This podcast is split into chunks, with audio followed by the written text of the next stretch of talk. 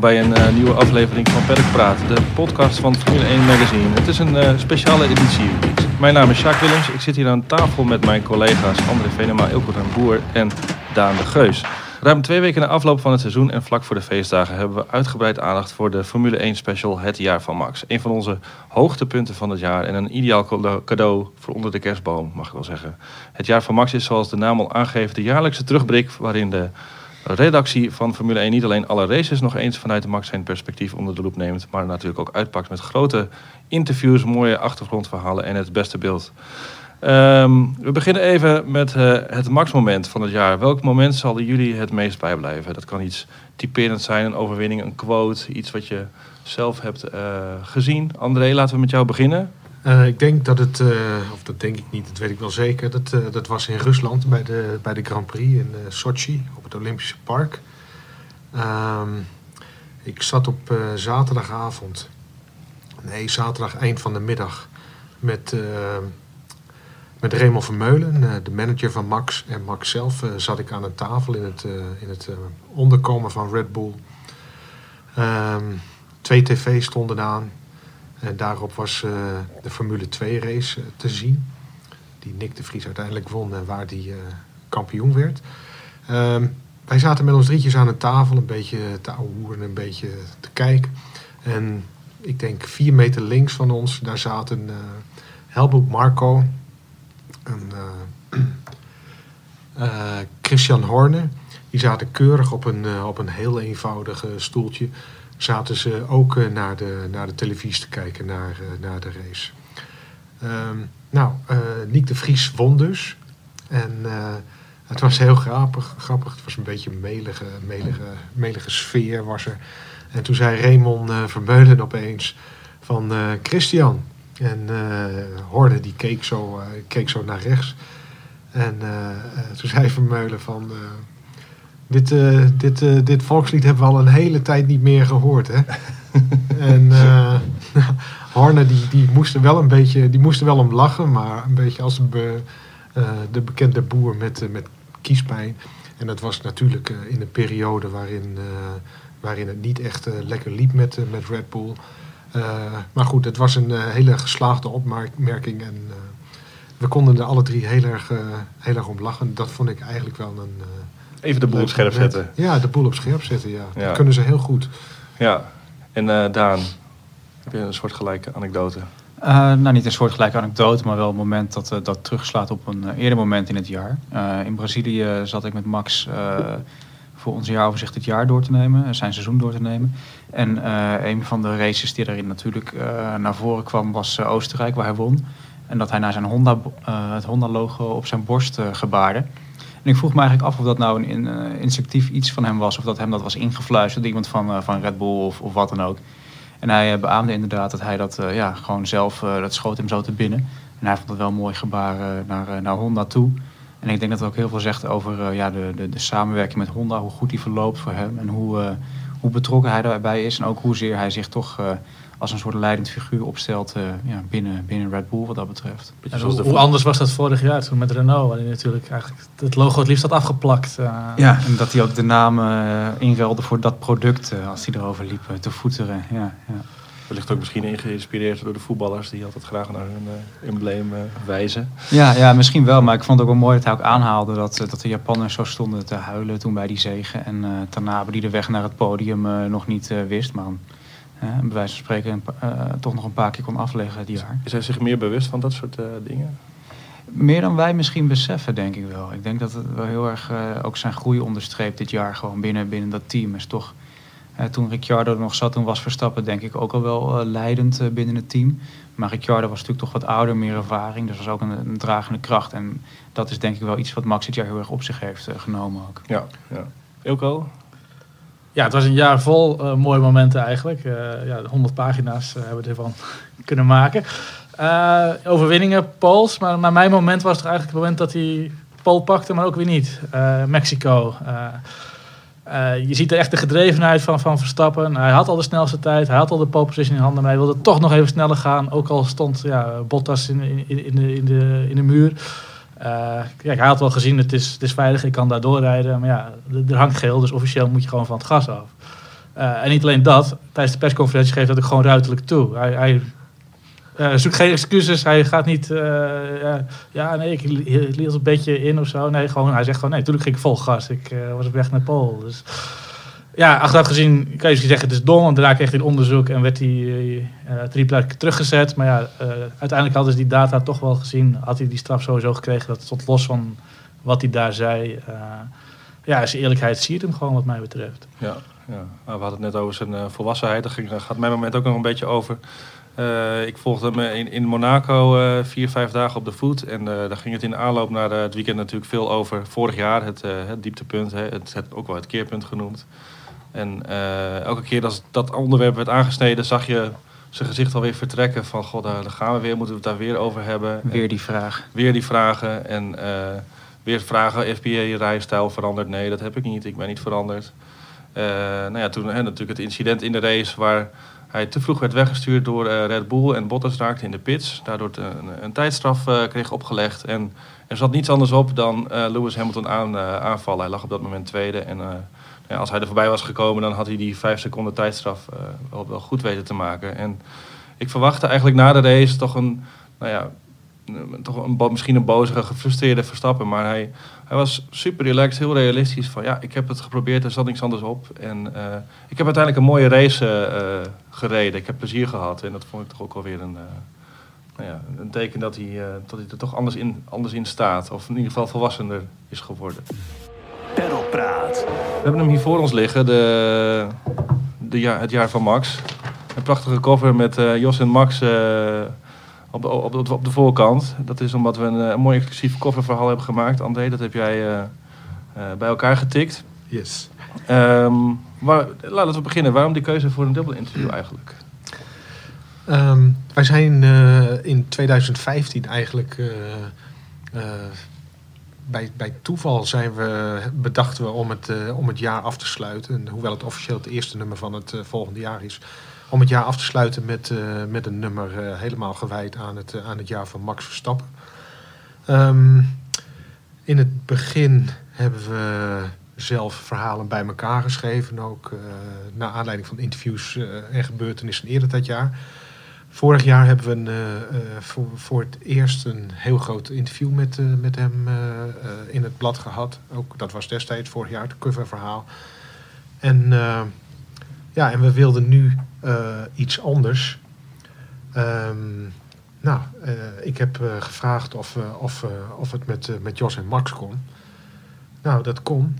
Volgens mij is dat, eh, ik, eh, volgens mij is het lang niet gebeurd. Ik heb ze, maar misschien vergis ik, maar ik heb ze lang niet samen eh, in een interview ergens gelezen. Dus vandaar mijn verzoek. En nou, het, wordt een, het, werd een zeer, het is een zeer onderhoudend en ook informatief leuk gesprek geworden. Ik heb het gedaan in, in Abu Dhabi op donderdagavond.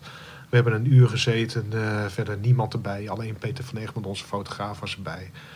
En dat was... eh, Dat, was wel een eh, effect dat Jos er zeg maar bij zat. dat, hè? ja, de, de, de dynamiek, eh, de dynamiek is, eh, is heel bijzonder. Ik heb, ik heb Jos en Max in, volgens mij in 2013 of 2014 heb ik ze ook geïnterviewd. Het was, dus, het was in ieder geval in het jaar voordat Max eh, eh, overstapte naar, eh, naar de auto's.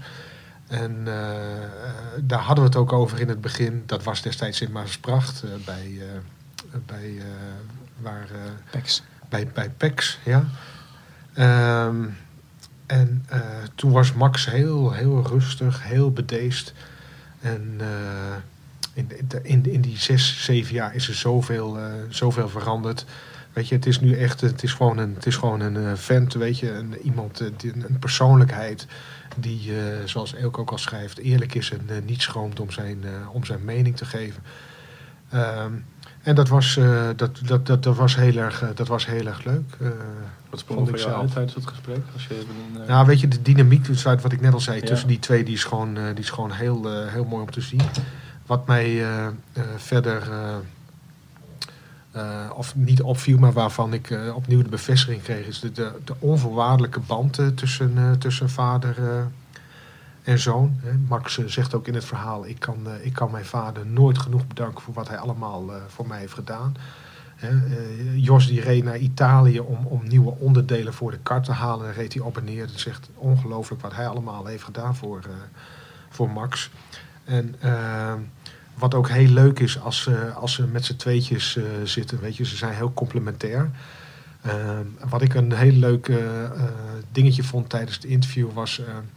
eh, we, waren zo, we waren aan het praten over, over vroeger en eh, op het moment dat Jos besloot, had besloten om zich helemaal eh, op Max te concentreren en niet meer op andere coureurs zoals hij daarvoor deed in een team met, zijn, met zijn vader. Mhm. Ehm, en Jos zei op een bepaald moment van ja, toen heb ik een, toen heb ik, ik, ik heb tegen mijn vader gezegd van ik stop ermee, ik ga alleen met Max verder. Eh, hij heeft een, eh, eh, een nieuw busje gekocht en dan hoor je Max zeggen van ja, ik weet het nog, een Volkswagen busje. Met, met zo'n met zo'n lange pook. Weet je, dat zijn allemaal van die, van die details. en die, ik, tenminste, dat vind ik, dat vind ik juist erg, erg leuke dingen om te horen. En heel veel van die details, die, die lees je ook terug in het, in het verhaal. Het, het, moest, het is een verhaal geworden over hun tweetjes, over hun band. En eh, over eh, het, vijfde, het feit dat Max nu vijf jaar Formule 1 eh, coureur is. Ja, het is een, een duo aangevuld natuurlijk met de manager. Het is een, een trio. Ja, ja, ja, het is, dat, dat zegt Jos ook, weet je, dat is, ja, ze hebben het ongelooflijk goed voor elkaar met, met, met hun drietjes. En Ja. Raymond is natuurlijk het, ja, het, hoe zeg je dat, het, het zakelijke brein van, van de BV. ja. Daan, heb je nog iets aan... eh, Nou, ik, ik vroeg me af, jij, jij kent ze natuurlijk individueel allebei eh, goed. Merk je dan ook als, als Jos ernaast zit dat Max anders is? Of dat Jos misschien zich wat anders gedraagt met Max naast zich? Uh, nou, ze gedragen zich eh, niet, niet anders. Maar ehm, op de een of andere manier. Ze vullen elkaar zo goed aan. Weet je, als, als één iets zegt, eh, dan haakt de ander er gelijk, gelijk op in. Ze weten zo goed wat ze aan elkaar hebben. En ze weten zo goed wat ze kunnen eh, verwachten van elkaar. En dat vind ik eigenlijk wel, eh, dat vind ik wel heel, eh, heel bijzonder. Weet je, zo'n ges- gesprek met, met, met Jos en Max, het valt, dat valt echt nooit, nooit stil. Ze zijn ook wel echt heel erg recht door zee. En dat ze, ze schromen ook niet om toe te geven dat ze wel wat momenten hebben gehad dat, zoals Max, geloof ik, zegt er wel wat op elkaar gescholden werd in de karttijd. Ja. Maar die evolutie tussen hun relatie, die komt ook heel erg naar voren in het verhaal volgens mij. Hè? Ja, ja, ja. Dat is, eh, nou ja, goed, het, is nu natuurlijk ook heel anders. Eh, Jos heeft eh, wat meer afstand genomen, zeg maar. Dat moest hij natuurlijk ook wel, wel doen. Want Max, die ontwikkelt zich ook. is 22 Ik vond wel dat hij nog een, zichzelf een aparte rol toedichtte. Sorry?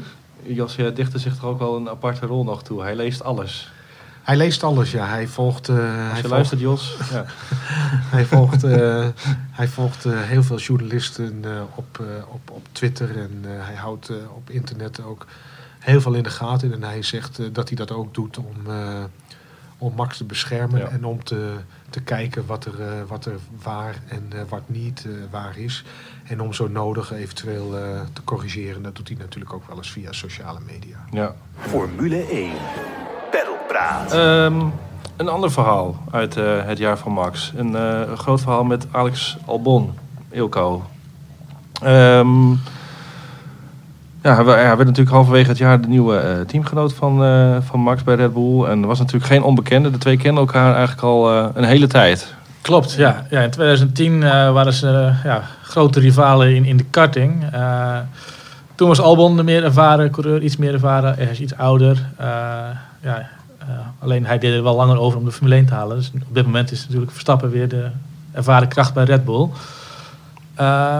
Eh, ja, Albon komt heel over als een, als een hele lieve, be- beschaafde jongen. Maar het blijkt toch op de baan ook wel eens een beestenkeer te kunnen gaan. Eh doet daar niet onder voor Verstappen. Eh, Hij typeert het ook op een bijzondere manier, de, de strijd. een, een bloedbad noemt Ja. hij het ja, op een gegeven moment. Ja, zo vaak dat ze elkaar eh, ja, eh, raken in een race.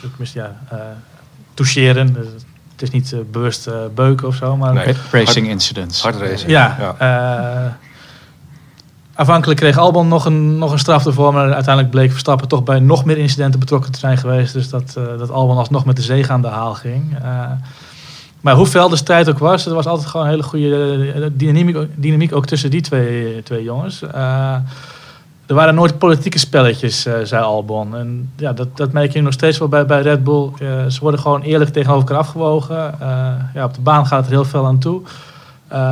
Ze zijn Maar- elkaar nog niet echt tegengekomen ook natuurlijk. hè? nu nog niet Nee. inderdaad, maar ja, als je ook andere coureurs bij Red Bull vergelijkt eh, en gewoon hoe, Albon en, en Verstappen dan met elkaar omgaan. Het, eh, ja, hard maar fair. En, eh, Ja.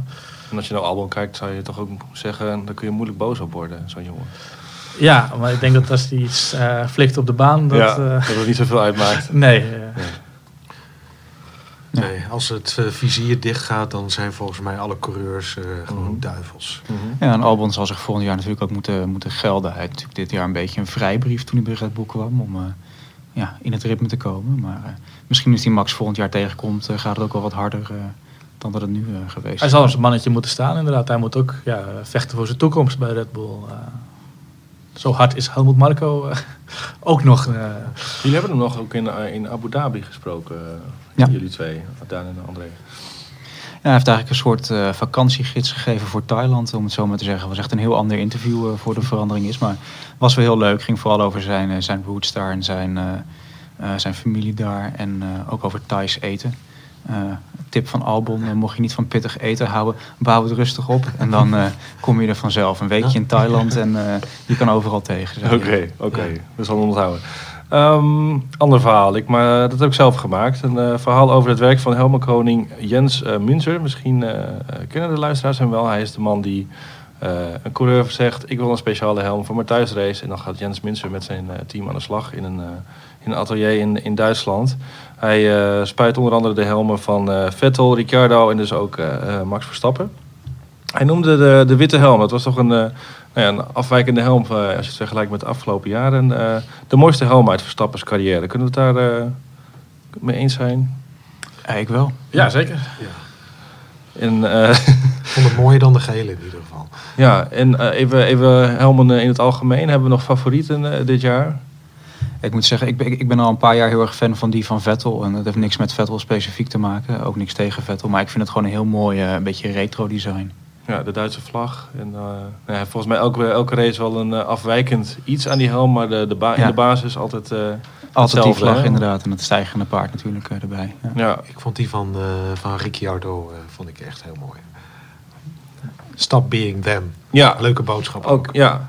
En andere van Ricciardo vond ik zelf eh, die eh, in China, de retro helm van eh Ja. Jim Brabham. Ja, Ja, Tegen de Duitse Grand Prix, eh, Ja. ook die van Hoekenberg, eh, ja, met, met sponsorstickers, eh, zoals het lijkt. En ook Ja. steenslag op de, op de helm ges- gespoten. Ja, wat, hij ook, wat hij ook uitlegt in het, in het verhaal is, hij eh, beelde zich, heeft zich echt ingebeeld in de, in de jaren 50, 60. Hoe maakten ze toen een helm? Wat hadden ze tot hun beschikking? En met dat idee heeft hij dus een, een zachte onderlaag daar over de verf heen. En dan zelf de schade aanbrengen in de helm. Het is echt een eh, Het, zijn, het zijn echt kunstwerk. echt kunstwerk inderdaad. En, wel veel discussie over, over helmen. Eh, ja, ja, Officieel is de regel, eh, je mag maar één keer eh, van je design afwijken. eh, nadat Vettel eigenlijk iedere race met een andere helm begon te rijden.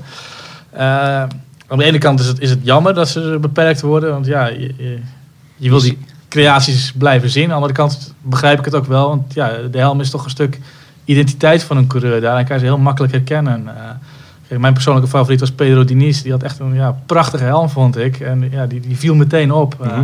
ik zag hem nog een keer in Montreal in een, eh, in een winkel liggen en ik had hem bijna gekocht. Hij was alleen net even iets te duur. Hoeveel kostte die? Eh, een paar 700 euro geloof ik. Ja. Wat, ik ook mooi, wat ik ook wel mooi vond aan uh, Münster is dat hij, hij stelt zich echt in dienst van de, de coureurs. Dat is het enige wat telt. Eh, Hij heeft ook een best aparte procedure, toch? Om ze te verwittigen van de, de ontwerpen en de, hoe die ze... En ze zijn al gewoon aan het appen. Ja. Ja, dus hij heeft gewoon de hele, de hele grid in zijn telefoon staan. En eh we zijn ontwerpjes aan het rondsturen. Van nou, vind je dit wat? Eh, wat moeten we nog aan veranderen?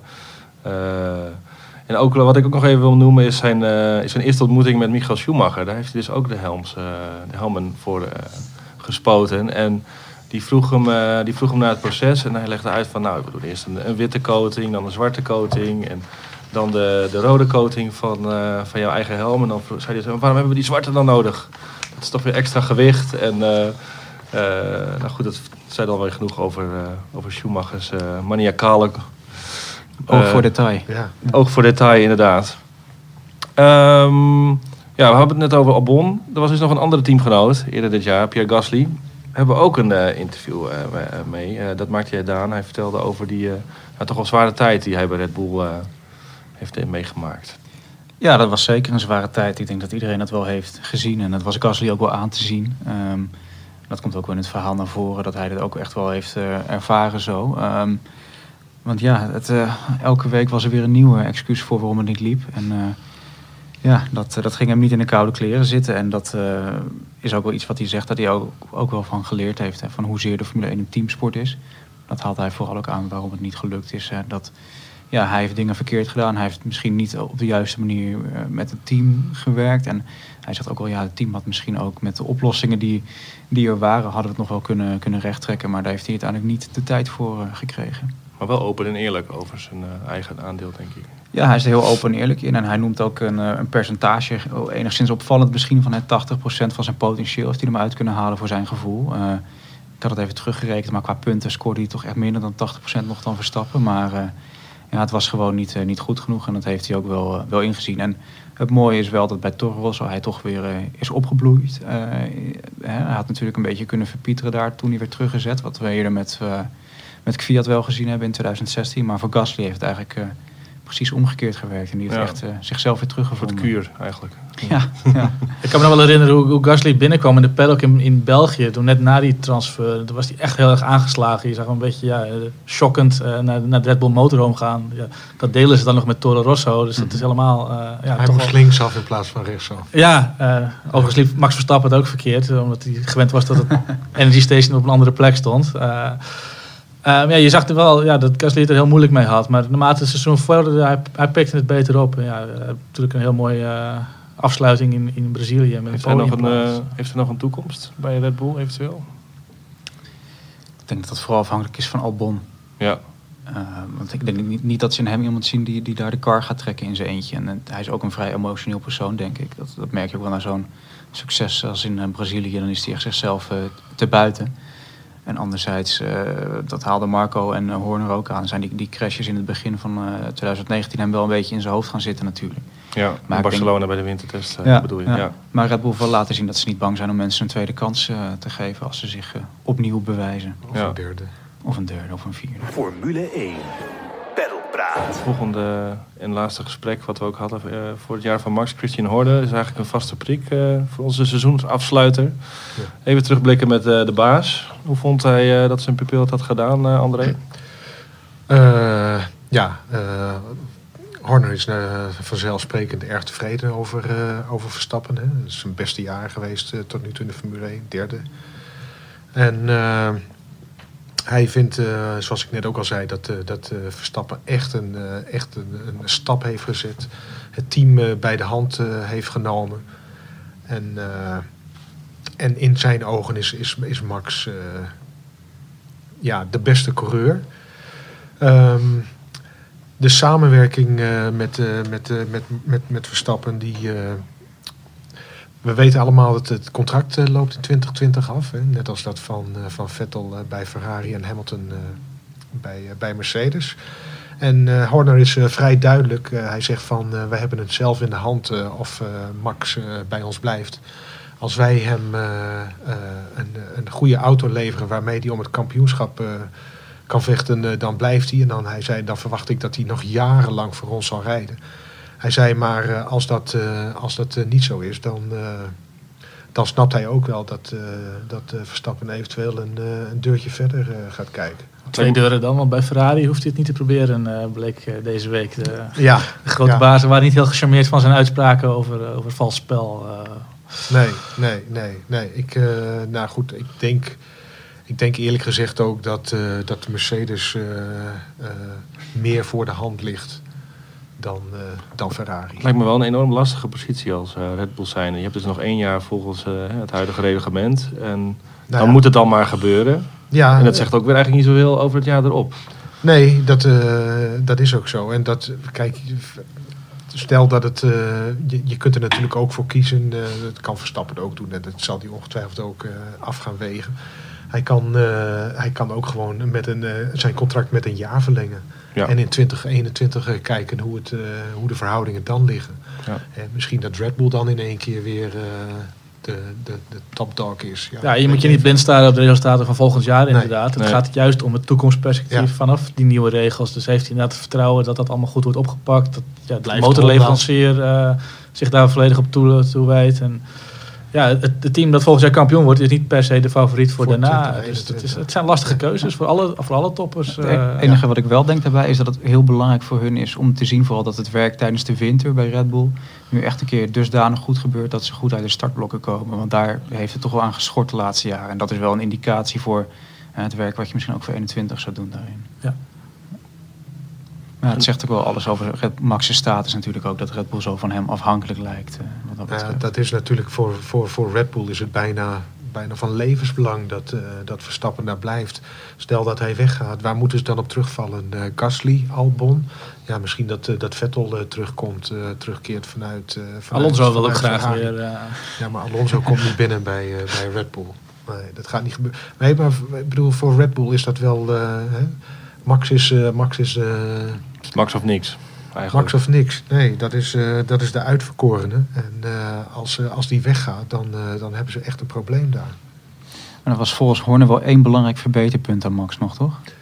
Eh, ja, het was, eh, was wel grappig. Eh, het enige wat, of een van de dingen die Max eh, in zijn ogen niet, eh, niet erg goed beheerst, is, eh, is zingen. Oké, En, ja. en, en Vicky, de, de, de, de assistente van, eh, van, van Horner, die zei dat, eh, dat Max ook niet heel erg goed is in tekenen. maar ik weet niet of het waar is. Wanneer moet hij tekenen dan? Moet Nou, hij de auto ja. tekenen? of- alleen onder het contract. Nieuw contract. Ja. Maar goed, zoals Max in het verhaal zelf zegt, van, hij kon zijn eigen handschrift vroeger ook niet lezen. Nee, een Omdat hij eh, echt met, eh, met hanenpoten eh, schreef. soort doktershandschrift. Maar, Ja. ja. ja. nou goed, dat, eh, dat is even in een, eh, in, een, in een half uur de inhoud van eh, onze, ons jaar van Max. Dat ligt deze week eh, eh, in de winkel. Met een hele grote poster weer, net als eh, vorig jaar. Ja, Waarop, eh, De kalender voor 2020 staat er ook op. ja, nou goed, hè, die poster komt natuurlijk van de hand van onze huisfotograaf Peter van Egmond. Dat Ja. mag ook wel even, even gezegd worden. De man maakt eh, schitterende foto's. Ze zijn ook te zien overigens in het jaarboek dat Ja. vorige week is uitgekomen. Het zijn eigenlijk twee edities. Ja, als je je collectie compleet wil hebben, dan moet je die, eh, die moet je eigenlijk wel, wel in je bezit hebben. Eh, nog even over het jaar van Max. We hebben er nog een, eh, een verhaal van eh, over de flits van Amersfoort. Hè. In Formule 3, de, te- de teambaas van zowel Max als eh, Charles Leclerc is hier geweest. De twee toptalenten. Die legt hij even langs zijn uh, meetlat. Eh komen toch ook nog wel een paar leuke dingen uit naar voren. Senna versus Prost 2.0. zoals Ja. hij het noemt. Ja, Mick Schumacher heeft hij ook nog gehad, hè? Ja. Daar gaat het ook nog even kort over. Maar ja, toch wel eh, ook volgens Van Amersfoort eh, de strijd eh, van de toekomst Leclerc versus Verstappen. Onze techniek-expert Rob van den Heinkant. eh kijk nog even met zijn deskundig oog naar de RB15. Eh, nog opvallende conclusies daaruit? Nee, Rob was best wel positief over de RB15. Eh, hij haalt een paar dingen aan die typisch binnen de Red Bull filosofie vallen. Wat hij ook wel aanhaalde, de Mercedes was toch weer, weer net een stukje beter. Hè? En daarmee zijn we aan het eind van deze aflevering van Perk Praat. En wensen we eh, al onze luisteraars en lezers een, eh, een fijne feestdagen en een gelukkig nieuwjaar. Bedankt voor het luisteren. Formule 1 presenteert Pedalpraat.